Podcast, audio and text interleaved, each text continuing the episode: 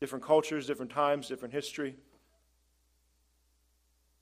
It's something like the Eucharist, is the word for thanksgiving. It's this bread and wine. Now, see, if you were to walk by Jesus in the first century, how would you respond to him? Don't know. But what if you were to walk by a cup of wine and a plate of bread? Just looks like a cup of wine and a plate of bread. But you see, we're here uh, because of this, but not because of this, you see. Because behind all of what this symbolizes are precious and very great promises, ancient prophecies, all mediated by the Word of God and the Spirit that has drawn people for millennia to the one true Lord of glory, Jesus Christ. Yet, from the outside looking in, it would simply just seem to be some bread and some wine. There's a difference the way people see Jesus. In Matthew 15, we'll begin in verse 21. We find these people approaching him. As we saw before, there's this woman, a Canaanite woman. So it says this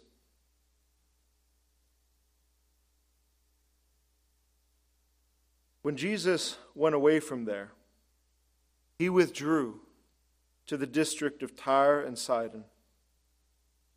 And behold, a Canaanite woman from that region came out and was crying, Have mercy on me, O Lord, son of David.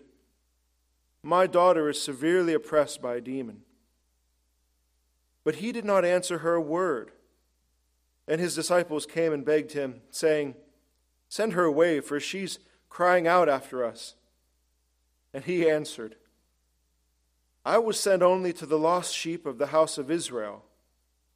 But she came and knelt before him. Lord, help me, she says. And he answered, It is not right to take the children's bread and throw it to the dogs. That is offensive.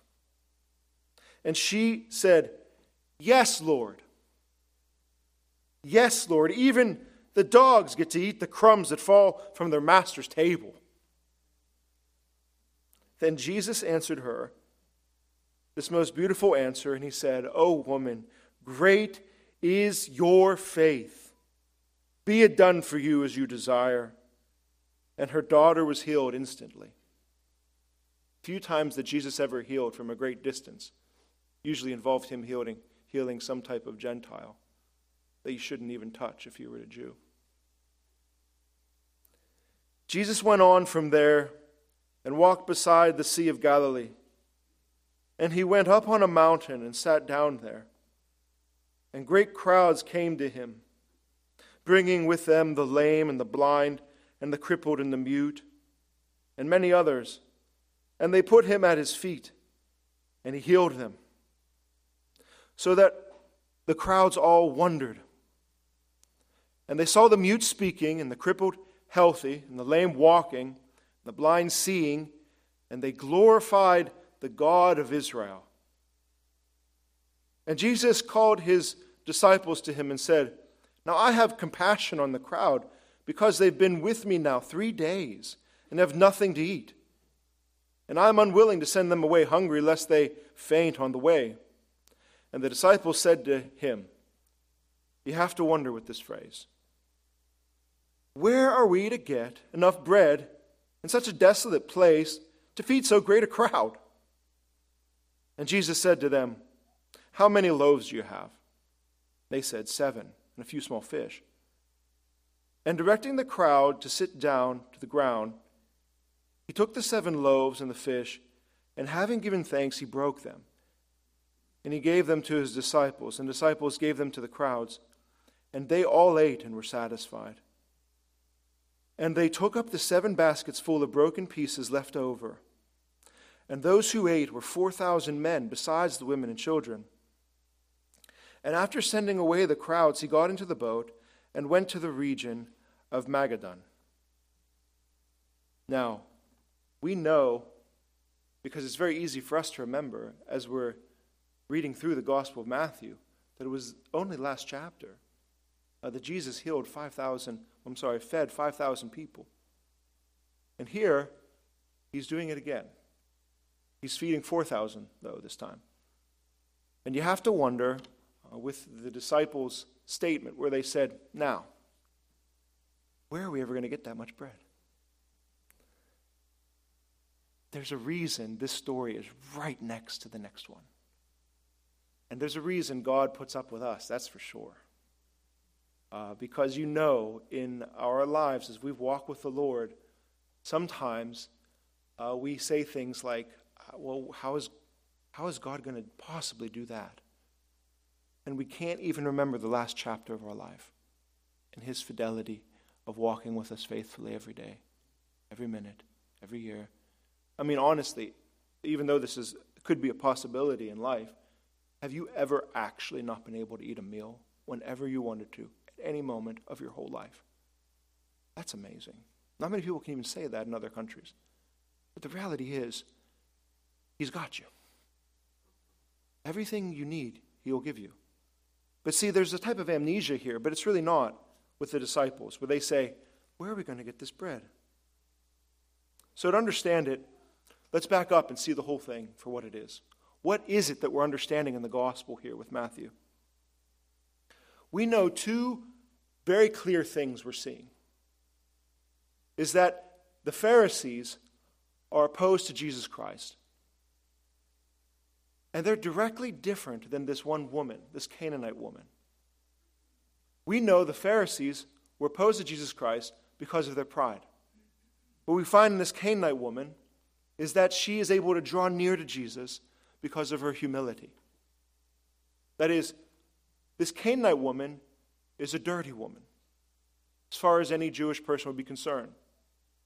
And the Pharisees were, well, clean people. Earlier, this whole section of Scripture started off with the Pharisees said this to Jesus Why do your disciples not wash their hands in keeping with the tradition of the elders? It's all about cleanliness. Now, there's no commandment in the Word of God, the Torah, that speaks about a need to wash your hands. They're speaking on their pride, and I would add papal pride of taking the Word of God and making all these accretions, accumulations, adding layer and layer on top of the Word of God so that it's almost not even recognizable with all these human traditions. And then Jesus pulls them aside and said, Well, I'm glad you asked about that. How come you invalidate the Word of God for the sake of your arrogant human religious traditions? And that pits them very closely from one another. And so Jesus pushes away from the Pharisees. Right after that, this woman, who doesn't know anything about Pharisaical oral law or tradition, comes to him. She addresses him as the son of David. She knows more about Israel's own Messiah than Israel's scholars and religious leaders. The reason, see, the question is who is he? How do people perceive Jesus? The reason she's able to see him explicitly from the text is that she's just a humble woman. Like it's not an intellectual thing, you see. There's a particular moral barrier that she was able to overcome because she didn't really consider herself of any importance. It's evident to the fact because Jesus called her a dog. And she said, Yes, like that's not normal, right? We don't do like we don't go out tomorrow, walking the streets and just start calling people dogs and talking down to them. Like that's not how you make friends. It's like, like friendship class 101. Don't say that. And Jesus goes to her and says that to her. And she said, Yes, Lord. It's the first words out of her mouth. Yes, Lord. But Lord, let me eat at your table. She's so humble, she's able to press in to the presence of God and actually see Jesus for who he is. She drew near. And Jesus said, Oh, woman, great is your faith. She was able to see this. The difference really is, and we would know this one fairly well, the difference between dogs and humans. Right? So, like, dogs are able to see and hear and smell all sorts of stuff better than we can. Their, their ability to hear, uh, scent, even pressures, they can tell when a storm's coming. If you ever had dogs, we had uh, one very precious dog to Heather and I, Zara, who uh, passed away uh, last year. But she would do this thing where she had this low growl. It would just be like, and then she'd bark. It was just so annoying. So annoying.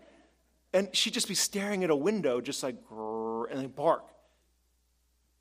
And, and you realize, like, when you have these dogs in your house, they're hearing and seeing and smelling so many more things than you. And sometimes you're just like, shut the secu- house security alarm off. Like, I just don't care anymore.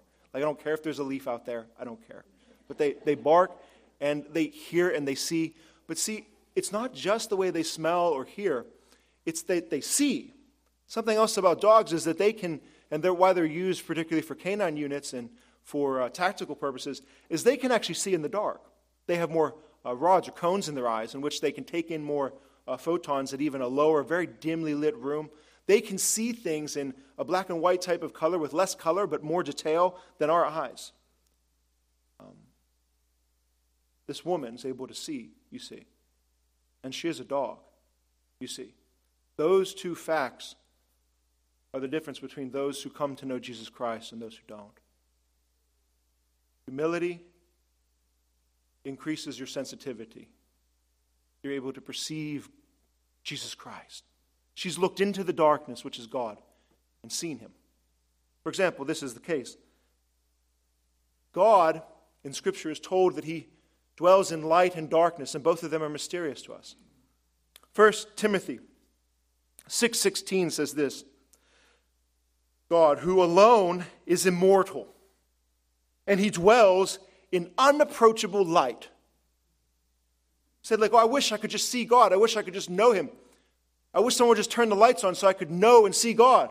It's like this famous passage uh, where I think it's Thomas who says, uh, Jesus, just show us the Father. That will be enough. You're like, I bet it would be enough. That would sure be enough. That'd be everything. So he says that to Jesus, show us the Father. That would be enough. No, no, no. You don't understand who God is. To ask such a question is to not even know. He dwells in unapproachable light. That is, light is the image of, of knowledge, of turning the light switch on to see what's in the room, to have an apprehension, a comprehension of things. His knowledge is unapproachable. Like you can't hold God in your hand and say, I know him now. You'll never fully know him now. You are finite, he is infinite. You will never be able to actually apprehend him in a comprehensive way. His light is unapproachable. And the reverse would be the case that when he does reveal himself, for example, in Psalm 92, it says he reveals himself in clouds and thick darkness that are all around him. In Deuteronomy 5, when the Lord comes down upon the mountain to reveal himself to his people, how does he do it? Oh, oh, you know, just something real clear with being in the midst of fire, cloud, and darkness. Deuteronomy 5, 22. God reveals himself in fire and cloud and darkness. That is not apprehension. Psalm 139 says, speaking to the Lord, Night shines like day, and darkness is as light to you. That is, the darkness of God and the light of God, it is a unapproachable light, and it is a inability to peer through darkness. There is a mystery to God. That is, He only has to reveal to Himself, reveal Himself to you as much as He wants. There is no one, no creature in the world can therefore stand on the threshold of heaven and say, Knock, knock, knock, Lord, show me yourself.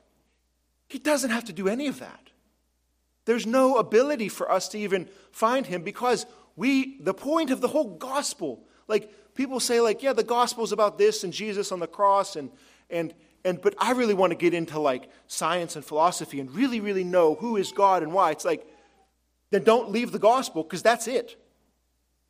The reason we don't know him is because of the moral barrier.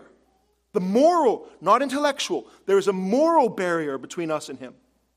There is a transcendent moral holiness and goodness of which he is, and there is a fallen depravity of which we are, and that is the barrier. It is not a matter of turning the light switch on. It is not a matter of logical proof. It is not a matter of just having lightness to understand God. The woman knew less than the Pharisees. and yet she knew more. You can't forget that. She didn't know the Mishnah.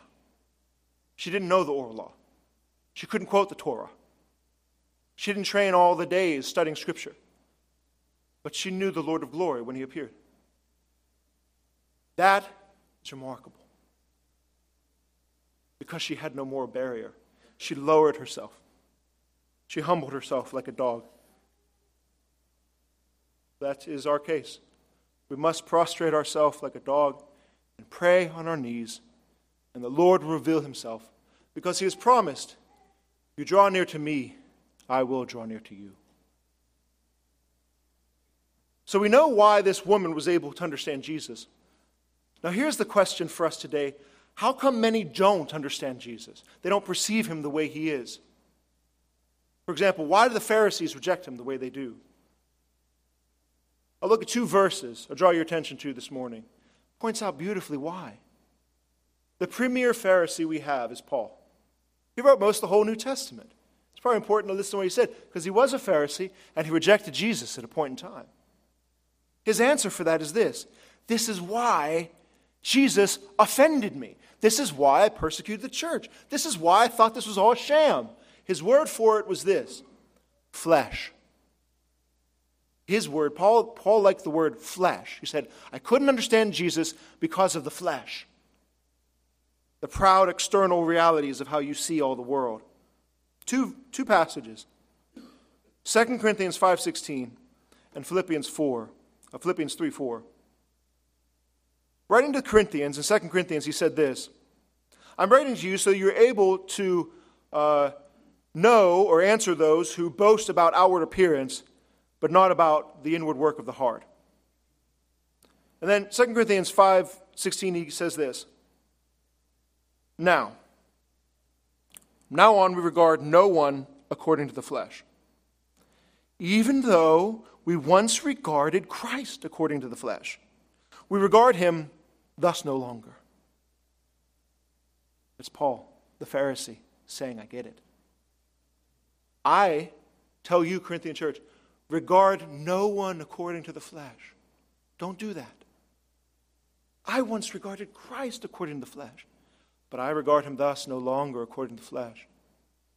Now, flesh for Paul usually means some moral sin, nature, corruption.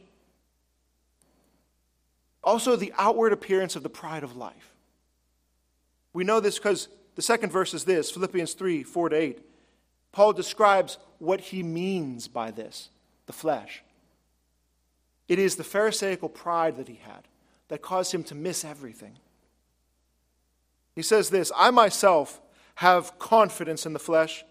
If anyone has reason for confidence in the flesh, I have more, to Pharisee Paul says, and why? Circumcised on the eighth day of the people of Israel, from the tribe of Benjamin, a Hebrew of Hebrews. He's a purebred. His mother was a Hebrew, his father was a Hebrew. As to the law, well, I'm a Pharisee. I got it figured out. As to zeal, I was a persecutor of the church. And then finally, to put it all together, he says, This was my confidence in the flesh. As to righteousness under the law, I was blameless. And he meant that in a real way, that he never overtly, outwardly committed any major sins according to the Torah. That right there is all the pride needed to not understand Jesus Christ. All those lists he makes is what he calls the confidence of the flesh. And he ties it all up in a bottle. And he throws it away and says this Now I count all things lost with the surpassing value of knowing Christ. Those two don't rely together. All of my fleshly pride, I wrap it all together and throw it away as skubalon in the Greek, which is a distinct word for what I'm not supposed to say in a sermon, but I can say it in Greek because it's not offensive. If I said it in English, I'd have emails tomorrow. Why did you say that in the pulpit? Well, I was just preaching the Bible. That's what he calls it dung, filth, refuse, all of his human pride, all of his credentials, everything he ever accomplished. That clouded his eyes. He couldn't see Jesus. And then when he saw Jesus, he would give it all away to have Christ. This barrier, we know it well what the flesh is this pride of valuing the outward appearance and not seeing the inward reality of the heart. An external worldly perspective. You know what it's like. What are your credentials? What have you done? What have you accomplished? This is how everybody treats everybody. How smart are you? How strong are you? What can you do? More particularly, what can you do for me? This is how the world works. That's why they couldn't see him. They were thinking about all these things. So when the Messiah comes, they say, No, no, no, you can't be the Messiah because you can't do anything. We need a military victor that's going to do what the Messiah did and rule the world. And you cannot die on a cross. It's literally unfathomable that the Messiah should suffer and be crucified. See, that's according to the flesh. Paul had his tradition wrapped up in all this oral law in which he interpreted the Old Testament prophecies according to his man made human tradition, and it skewed his perspective that he had a partial truth the Messiah should rule the world, the Messiah should do these things, but the Messiah could also, Isaiah 53, suffer, Daniel 9, Daniel 10. All these things that he's going to be exalted, but through suffering, he's going to supposed to be as Zacharias said, he's supposed to ride on a donkey. That's not a war horse. But see, his human tradition, which was the problem of the Pharisees, why they couldn't understand Jesus Christ, is he didn't fit their human tradition. Because it was all wrapped up in the pride of the flesh. Jesus was missed. And Jesus turns everything inside out. Think of ourselves. Think of yourself. How do you view people? How do you actually really view people? It's a convicting thought. Back it up because these two questions are related. How do you view people? And if you were, we read through the Gospels, if you were there at that moment when Jesus was walking the earth, how would you have viewed him? It's a strong suggestion that the way you answer one of the questions is the way you answer the other. We don't care. In this church, we say we don't care how people talk, how they dress. We don't care about their education or their background or their accomplishments, where they live or what they drive. You see, once you realize who Jesus is, nothing else matters. Nothing. The Lord of glory came down to save us in the filth of our sin. We are like dead dogs before Him, you see. Humility, lowering ourselves. We are nothing. We are nothing compared to Him. We are like dead dogs, and once you realize that you are as good as a dead dog, all of a sudden you don't really care about your doghouse and your dog bowl and your dog bone. Everything else doesn't matter anymore. It's all refuse. For the sake of knowing Jesus Christ, being able to commune with the living God, being able to have life in His name that is not taken away and cannot be robbed from you, being able to actually be clean, to have a good conscience, to stand with your head held high, to not be groveling through this world, wondering who thinks about me this way, and how do I think about that person that way, and what can this person get for me, and how can I do that for this person over here. But it's all related to I am in my Father's world. He is my Lord and Savior. I play for the audience of one primarily to please Him, for He has given His own blood and His own body for me. That reorients everything. It takes humility to see Him for the way He really is. And so, right after Jesus decides to feed this woman, is his phrase. Why? Because the woman comes for a miracle. what did he say? It's not right he says. It's not right for me to give the bread of the children and throw it to the dogs. Well, right after he does that, what's the next thing he does? He feeds 4,000. It says that they had great compassion. He had great compassion on them.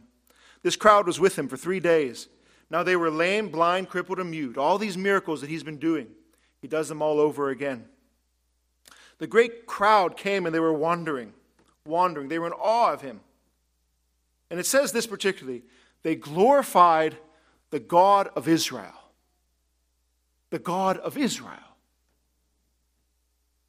He directed them, divided them, had them all sit down. Then he says to the disciples, What are we going to do? I don't want them to leave and faint and be tired and hungry.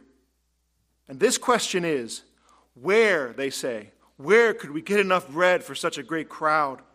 He says, How much bread do you have? Disciples respond. They look through their sleeves and their jackets. And they say, Oh, we got seven loaves. He said, and you, you have to wonder with Jesus, is, he's kind of annoyed. He's like, Well, that's enough, I think. And so they all sit down and recline, recline to eat. And Jesus feeds them. Seven baskets full of bread are left over. 4,000 people, men, are fed in addition to women and children. Now, what is going on? It seems like a less dramatic miracle from his previous miracle. So, Jesus previously, just last chapter in Matthew 14, fed 5,000 people. And he started with five loaves of bread, and it produced 12 extra baskets of leftovers. Okay, that's interesting. Now he takes seven loaves of bread, and it only produces seven extra baskets of leftovers, and it only feeds 4,000 people. So he used more bread for less people with less lasting results, as opposed to using less bread for more people with greater lasting results. Why is this miracle even here? And why are the disciples just as equally flabbergasted and impressed that Jesus should do something like this? It has everything to do with loving those who aren't like you. It has everything to do with what our culture needs so desperately. It's understood that Jesus is not in a Jewish area, he's in a Gentile area. That makes this miracle, which has nothing to do with numbers or food or bread, any more impressive, but so much more impressive because he is loving Gentiles, those who are not like him. Look at the context. They're in Tyre and Sidon, in the east side of Galilee, most likely. After this, Jesus gets in a boat and goes to Magdala, which is in the west. So it would mean, why would you get in a boat to go across the pond unless you were on the east side? The whole east side of Galilee was Gentile region. Jesus is in the Gentile region. When he does these miracles, it doesn't say they just glorified God, it says they glorified the God of Israel because all these people actually don't worship the God of Israel and they are impressed by this Messiah from Israel. It explains why the apostles are having sudden amnesia to think that God might not be able to feed this multitude. No, no, no. They know he can feed this multitude because he has, and even a greater number he's fed. The thing that flips them upside down is that he would feed these people, you see. Oh, where could we get bread for these people? Because we know God would do a miracle for Israel, for my people, but not for these people. That's the miracle. That's the gospel. And then he ends by saying this he gives thanks. See, when he was feeding the 5,000, we're told that he broke every piece of bread and he said a blessing. Mm. But here, he took those seven loaves and he gave thanks. Eucharisto. Eucharist. It's like he knew what he was doing. Do you see what he's doing? This is not just a story. These are the beginning redemptive acts of the living, true God. He is alive today. And he has been calling dogs to his table to sit with him.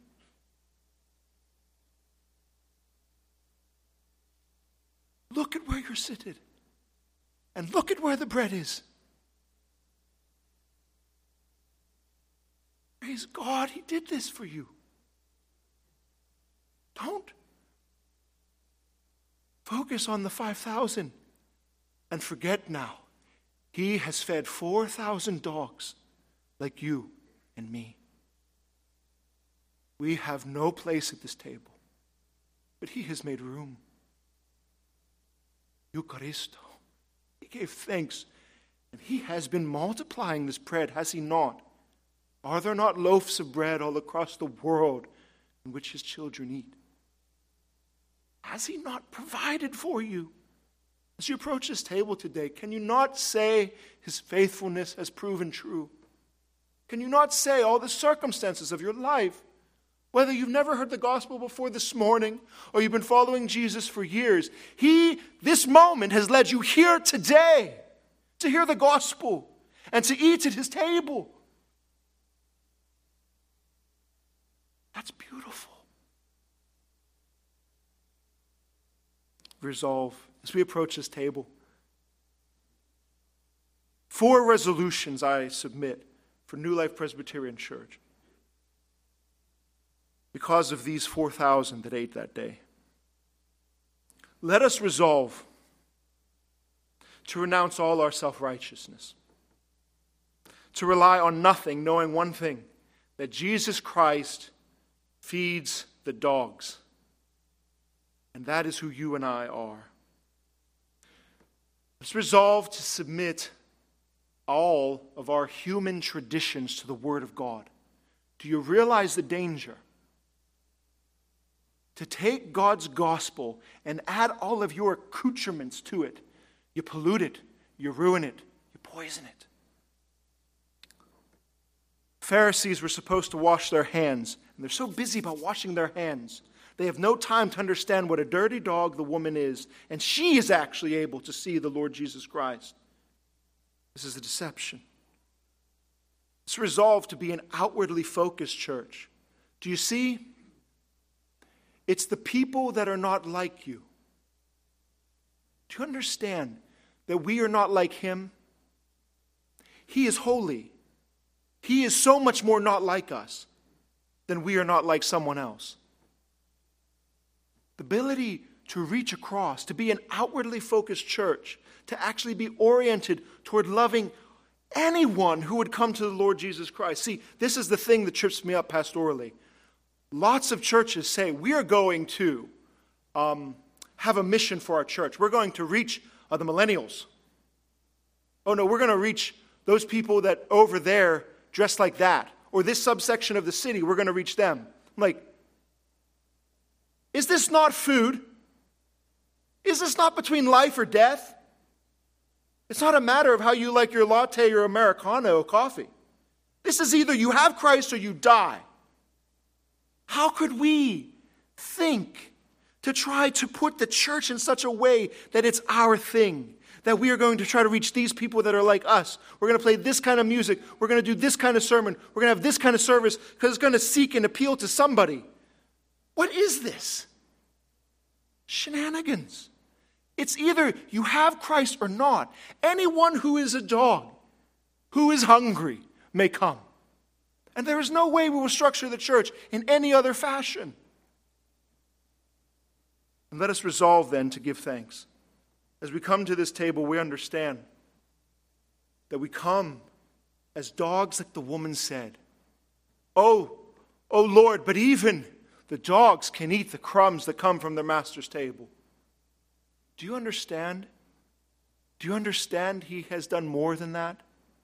That He has transformed you and made you sons and daughters, that you might sit upright here now at this table because of what He has given you in His blood and in His body. Dear Father God, I ask that you would anyone here who has not understood themselves to be humbled under the glory of God, to be humbled under all their sin and the weight of all their condemnation. Lord, I ask that you would bring that about now. Lord, that we would approach this table understanding what you have given for us, this unity that we have together in the Lord Jesus Christ. Lord, we come to this table unified, and we come to this table inviting all who must come have Jesus Christ in all his fullness. Lord, we ask you to do this. Prepare our hearts now as we make this covenant promise is that our life is yours and your life is ours. Dear Lord Jesus Christ, please bless this in your name. Amen.